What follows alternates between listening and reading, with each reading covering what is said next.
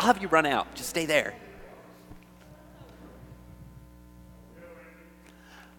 Good morning, everyone. We are so glad that you're worshiping with us. Would you write something in the comments so that you know we know who is with us? We're having a lot of fun this morning, aren't we? I got to tell you, the praise band is extra rowdy today. Wait a minute, we have these awesome signs for healthcare workers. You can come by the church and pick one up, or even write something in the comments. We might bring one to your house if you want one. Just lets everybody know that our church loves health healthcare workers and that you love and appreciate everything they're doing. This is super exciting. February the 13th the day before Valentine's Day. We're going to have Show Love to Sumatanga Saturday. Uh, you can go and volunteer to work from 9 to 12 that day, or 12 to 3, or you can do both shifts. I'm recommending work the early shift at Sumatanga, and then you get to go hike and have fun the second shift. Just go and enjoy yourself. So, um, we want you to register if you're going to volunteer to work at Sumatanga. Uh, there's things to clean up, um, hiking trails and cabins to clean up. But we would love for you to sign up on the website so we know how much lunch to get for everyone. And also, you get a free t shirt. Isn't that awesome? It's awesome. Um, we have online Bible studies right now that are amazing, and online Sunday school classes. And I hear that Pastor Sam has the best uh, online Sunday school in the nation. Wait, in the world. It's amazing. It's amazing. Online Bible study, yes, on Wednesday nights. It's amazing. Um, and then uh, this is the best, the best announcement ever. Is everybody ready for it? You ready for it, Jay? Best announcement ever. Sunday, February 14th, it's Valentine's Day. We're back in person at the church. It's awesome. We can't wait to see you. And during that time, if you want to stay virtual, you can do that. But we're opening the doors back up and we would love to have you. Let's go to the Lord in prayer this morning. Loving God, we are so thankful for, for today. Uh, we are thankful that we are able to worship together. Um, and I pray that right now you will help all of us to calm our hearts and our minds and help us to focus on you. We ask this in Jesus' name. Amen.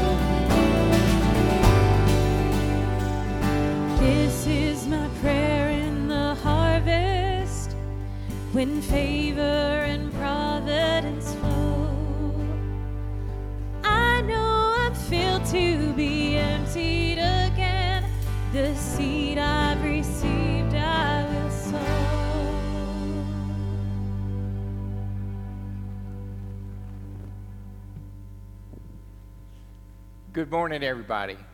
I want to add my welcome to Pastor Andy's welcome, and I'm glad that you're worshiping with us online. Uh, give somebody a call, wake them up, get them out of bed. No, I'm just kidding. No, totally don't do that because then they would be mad and they wouldn't be in the mood to worship. So, um, but I'm glad that you are here with us. And I want to thank you. Thank you for being faithful, uh, and thank you for hanging in there with us as we try to be safe during this, this pandemic. Um, and just a reminder if you're just now joining us, Pastor Andy's announcements were amazing. You need to go back and watch them. But if you're just now joining us, uh, one of the big things is that on Valentine's Day, on February 14th, we're going to open back up for in person worship for those who feel comfortable doing so. We totally understand if you want to stay home, uh, things are kind of scary but we do try to do a good job of being safe here uh, and, and trying to keep everybody distanced and masked and sanitized and everything. So we're gonna we're gonna worship in person that day and online. We're always gonna keep doing online worship, and we're gonna serve communion on that day. Uh, it's what a perfect day to uh, share communion together on February 14th. Don't forget your church. Don't forget to send in uh, your tithes and offerings. Don't forget to pray. Uh, we're going to pray for each other. Uh, part of our celebration church family uh, has a, a, new grandbaby. The, the Polands have a new grandbaby. So, Ruby Christine Poland, if you're in the little intensive care, we love you and we're praying for, for little Ruby. So, keep keep little Ruby in your prayers and, and um, send some love to Jeff and Kathia. So, will you join me now as we go to the Lord in prayer? Lord, we give you thanks for, for being able to worship. We thank you for the technology that lets us worship online and for people all around the country to be able to worship with us. God, we just offer our hearts with you. We come just exactly as we are with the good and the bad and the ugly. We offer it all to you, and we know that you can make something beautiful even of our mess. God, I thank you for those who are faithfully supporting their, their church, who are working hard to do missions in our community. Um, take what we have to offer, Lord, and bless it and multiply it and use it for your kingdom's glory. We ask all of this in Jesus' name. Amen.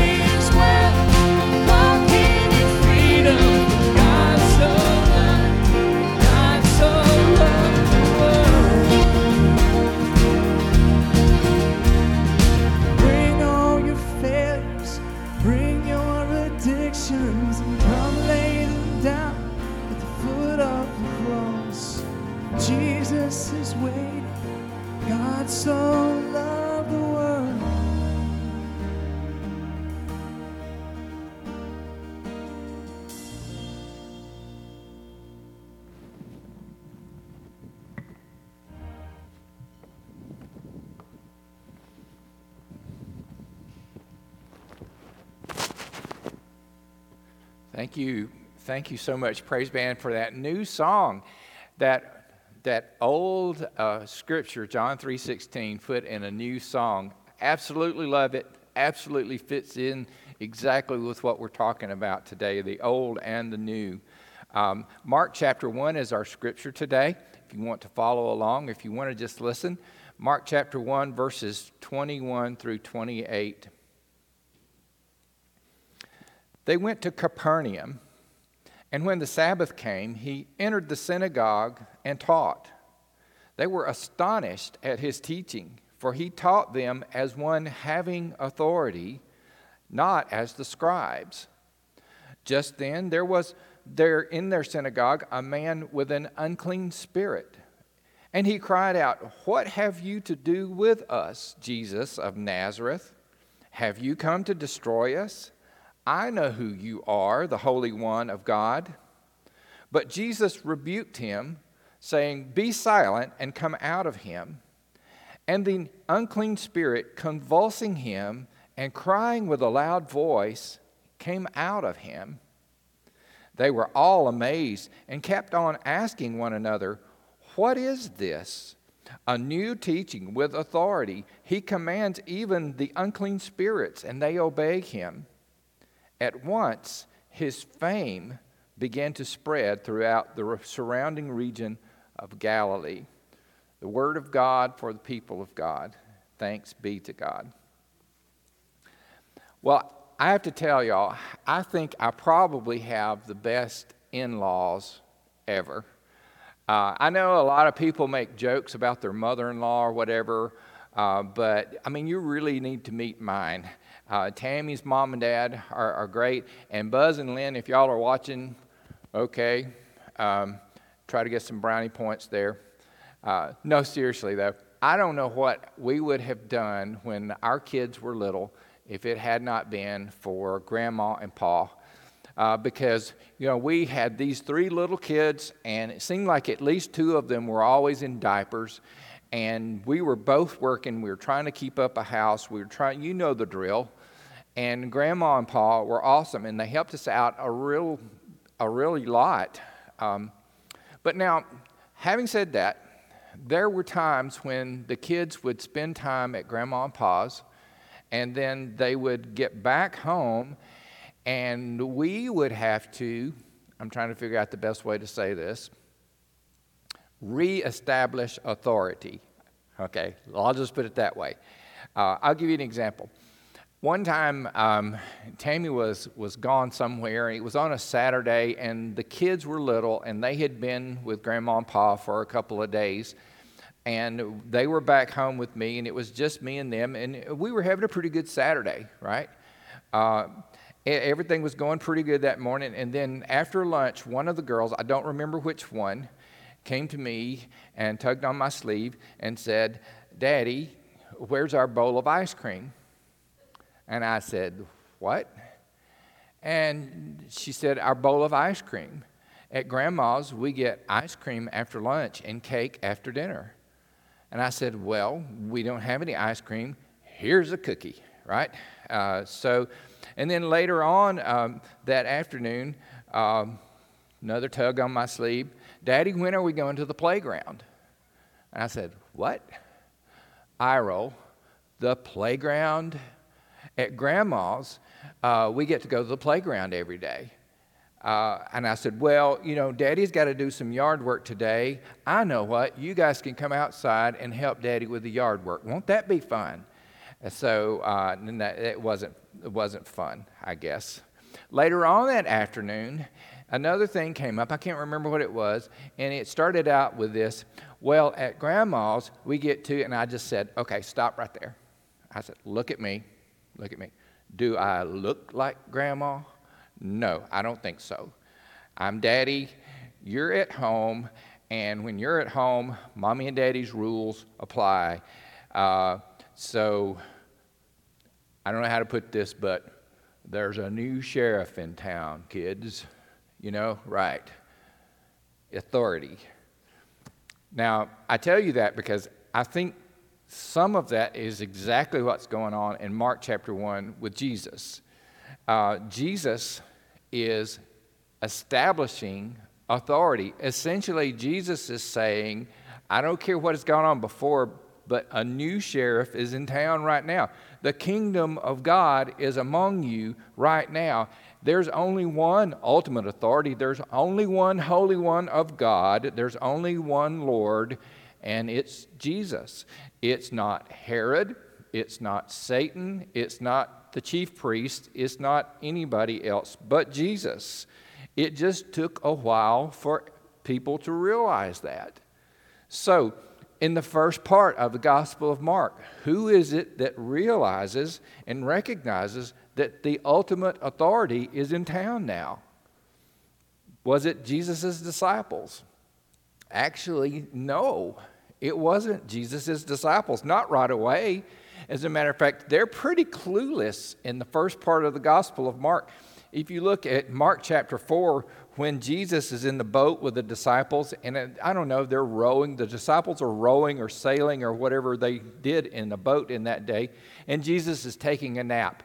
Don't you just love the fact that Jesus is taking a nap? I just, I don't know. I just love that. But Jesus is taking a nap in the boat. A storm comes up. Jesus is still taking a nap. The disciples are freaking out because water's coming over the side. They wake Jesus up and they say, Teacher, don't you care that we're all about to drown here? And then Jesus exercises his authority over the wind and the waves, and he tells the wind and the waves to be quiet. And in Mark 4, verse 41, it says that his disciples were amazed and here's what they said Who is this? Who is this that even the wind and the waves obey him? Who is this guy? It was a while before they even understood who Jesus was, the ultimate authority. So, who recognized it? Was it the members of the congregation, um, the members of the synagogue in Capernaum that day in Mark chapter 1? Were they the ones that recognized that the ultimate authority was in town. Well, not so much. I mean, they were amazed, they were astonished. They were used to hearing people come in and teach from the scriptures, unroll the scroll, you know, teach from the law and the prophets. Usually the scribes did that. Usually the scribes taught from authority, okay? They taught based on their ability to read from the scroll, right? and to be able to quote various rabbis on various different topics. They taught from authority, but Jesus brought something new because Jesus read from the same scrolls, but he didn't teach from authority, he taught with authority. With authority, because Jesus was the living word. Jesus actually embodied God's breathed word come to life. Because what Jesus said actually came to pass, much like creation. What Jesus did, what Jesus lived, was actually the Word made flesh. Who is this? The elders at the synagogue wanted to know in Capernaum that day. So, who recognized the new sheriff in town for who he was? Was it the chief priests and the, and the Pharisees? I mean, surely the most religious people around would recognize that the kingdom of God was here. Actually, sort of opposite of that, really. In Mark chapter 11, when Jesus goes in and clears the temple, what a great, what a great time that was, you know. Jesus goes in and he clears the temple. And Jesus, listen to this, takes authority over his father's house.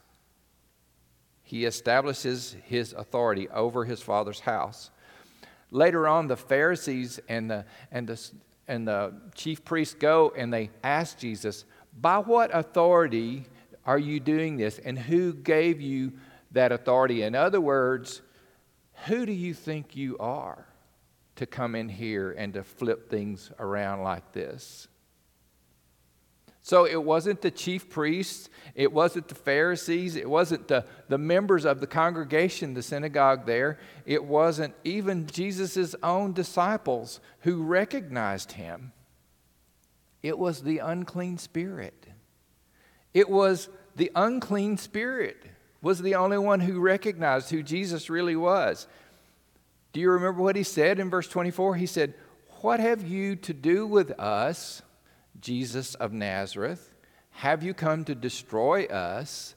I know who you are, the Holy One of God. Okay, so in the first two questions that the man asks Jesus that day, the man under the influence of the unclean spirit, the first two questions that he asked, did you notice the pronoun that he uses there? What have you to do with us? Have you come to destroy us? Okay, I'm a kind of a curious person by nature. I want to know who us is. Who is the us in verse 24? Some people would say, well, maybe it's a multitude of unclean spirits, like, like in Mark chapter 5 when Jesus, when Jesus cast the evil spirit from the man who's living among the tombs, really, and they go in the, in the herd of swine and all that. And Jesus asked, What is your name? And the evil spirit says, My name is Legion, for we are many. Maybe it's like a bunch of, the us is a, a whole bunch of, of unclean spirits. In this case, though, in Mark chapter 1, it appears to be just one. In verse 23, it says, A man with an unclean spirit. In verse 26, it says, The unclean spirit convulsed him and came out. So, what have you to do with us? Have you come to destroy us? Who's the us? I think it's got to be at, at, at least three that it's talking about here. It's, it's at least the man who's speaking, and it's at least the unclean spirit, and at least the members of the synagogue there. At least those three things. What have you to do, Jesus of Nazareth, with us? Have you come to destroy us? Fair question. Okay? Fair question. What was Jesus up to? What was this new ultimate authority that has come to town? What was this person who was speaking not from authority, but with authority, taking authority even over unclean spirits. What is this guy up to? Is he coming to destroy this guy in the synagogue? Is he coming to destroy the unclean spirit? Is he coming to destroy the synagogue there at Capernaum? Is the new sheriff coming into town and sweeping out everything old? Well, I don't think that's it at all. I don't think that is it at all. I don't think Jesus wanted to sweep out everything that's old. As a matter of fact, what Jesus is participating in that day is pretty ancient. I mean, gathering, gathering together in the synagogue on the Sabbath day, participating in the prayers, reading from the scriptures, teaching from the scriptures, keeping a day of worship, all of that goes, well, it goes all the way back to creation, and you can't get any older than that. Can't get any older than that. Jesus didn't come to do away with the old. In his Sermon on the Mount, he said, I haven't come to do away with the law and the prophets, I've come to fulfill them. And, and Jesus didn't come to do away with the man who questioned him. As the praise band sang earlier, God so loved the world that he gave his only begotten Son, that whosoever believes in him would have everlasting life. And John 3:17 says, God did not send his son in the world to condemn it. In other words, God didn't come send his son Jesus in the world to destroy everything. So, what are you doing? Are you here to destroy us, Jesus? No, Jesus would say, I'm here to save you. I'm here to save you. Not specifically told here, but I just strongly believe that Jesus looked at this man who was speaking to him in the synagogue that day, and he looked at all of the congregation around, and I believe that he loved them this Holy One of God on this holy day in this holy place looked at them and loved them. But that being said, there's only room for one ultimate authority. There's only one Lord, only one Holy One of God, and that's Jesus. And so, therefore, the man he could stay. The congregation, they could stay. But the unclean spirit has got to go. It's got to go because there's only one new authority, and there's only one ultimate authority, and that's Jesus. So, Jesus, who are you to tell us what to do? Who are you? Well, Jesus is God co eternal with the Father and the Holy Spirit. Well, Jesus, what makes you think that you can come in here to this synagogue and you can make changes in all of our worshipers? What do you think you're doing here, Jesus? Well, the church, the congregation, is his body, and he's the head, and the head gets to determine what the body does and when and how. So, back to the question that we were kind of noodling earlier Who is the us in verse 24? It's the man speaking, it's the synagogue, it's the unclean spirit, and it's us. We're the us. We're the us. Right here in the 21st century, Jesus has authority over all of the above. That's the way the gospel works. It's an old story and it's new story. You see, the problems, the problems with evil, the problems with the unclean spirit, that was a problem in the first century. And guess what? It's a problem in the 21st century. The problems that we have now in the 21st century, they're old and they're new and they're ever, ever changing. Sometimes I, I, I, like to wonder what Jesus would say in his Sermon on the Mount if he were preaching it today in, in 2021. And I just think maybe, you know, in the original Sermon on the Mount, he said, if your, if your right eye causes you to sin, then pluck it out. And if your right hand causes you to sin, then cut it off and throw it away. Maybe if Jesus were preaching that today, he would say, if the screen before your right eye, in your right hand, causes you to sin, then cut your phone off. Okay? Maybe that would be what he would say today. You see, the challenges are still there, they're just presented in a new way. The deadly sins of pride and lust and envy and anger and sloth and greed and gluttony are as old as time and they're brand new and they plague us today. We need to repent. Still, we need to repent. We still need to turn away from that and walk in the direction of Jesus. Unclean spirits in the church? Are you kidding me? Yes, still today. In the first century, in the synagogue in Capernaum, and in the 21st century, in the church right here today. When I think of the unclean spirits, I think of all the isms, right? I think of all the isms that don't belong in the church but are there and that need to be cast out.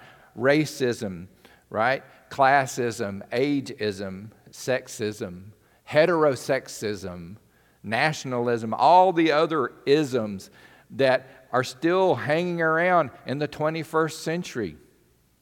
They've got to go because a holy God is holy and is also no respecter of persons. So, in the name of Jesus, I say today the only ism that belongs in the church is baptism. The rest are unclean spirits, and they've got to go. If we're going to be walking with Jesus, they've got to go. I love how Jesus leaned back on the old foundations and he also kicked forward into a new future. And that's why I think a, a, great symbol for the church today is the image of a swing. You know, like a swing on the playground. And one of my favorite preachers and authors, uh, Leonard Sweet, was the first one that I ever heard speak about this. And, and I thought it was kind of a cool idea. He said that what he wanted to see the church do was to, to lean back and not just back to the like the 1950s you know how we kind of somehow have this idealized version of what the church used to be like but lean all the way back. Lean keep leaning back until we're leaning on the everlasting arms like the old hymn says. But at the same time at the same time with all of the energy that comes from leaning back to simultaneously really to use that energy and power from leaning back to kick forward into the future, to do both. For instance, to, to lean back on worshiping and praying and teaching and discipleship, but to kick forward using digital media to do that to lean back on the ultimate authority of Jesus, but to kick forward wherever Jesus is leading us. And we don't necessarily always know where that's going to be. To lean back on the love of God that's always there because God loves us so much, and to kick forward and love our neighbors, all of our neighbors, all of them. So after, after Jesus did what he did that day in Capernaum, it says in verse 28 that the fame of Jesus spread throughout the region of the Galilee. The fame, and some translations say the report or the rumor, the rumor spread. The rumor spread. I wonder what they were saying about Jesus after that day. I wonder what they were saying. I wonder what the people around were saying about him. Whatever it was, that they were talking about. Whatever it was, caused multitudes of people to follow after Jesus, to seek after Jesus. And it caused a few people to be so offended at Jesus that they tried to do away with him. And I want to end on this thought today. I wonder what our community will say about our church. What will be the fame that goes out about our church? I hope the report that goes out is that we are a church that leans back into the old and at the same time, with the same energy, kicks forward into the future. Let's pray. God, we thank you for being the authority, for being the one, for saying when you walk this earth that the kingdom of God is here among you, is now. And so, what we need to do, Lord, is to kind of get with the program. It doesn't mean that we that we throw out all of the old. It doesn't mean that we don't do these same ancient practices that you did, that, that you made a custom of doing. We still have our day of rest and worship. We still read from these ancient scriptures. We still teach. We still love our neighbor. We still go about doing good like you did. It's just that, Lord, you want us to kick forward in new ways, even while we're leaning back. Thank you for the old and the new, Lord. Anything that is unclean in us, anything that is unclean in our church, cast it out right now, Lord, so that we can follow you in freedom. In Jesus' name, amen.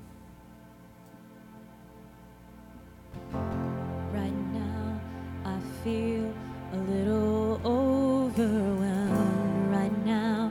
I could really use some help right now. Feel like it is well with my soul. I've tried to find a way around the mess. I've prayed in faith that the night would end right here when I just can't understand. I lift my. Hallelujah. When the storm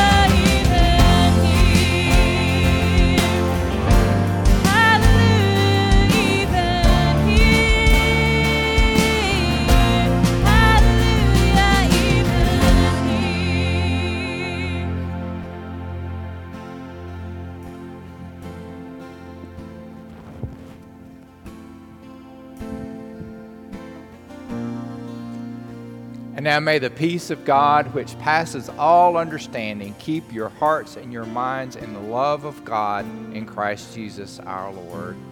Amen.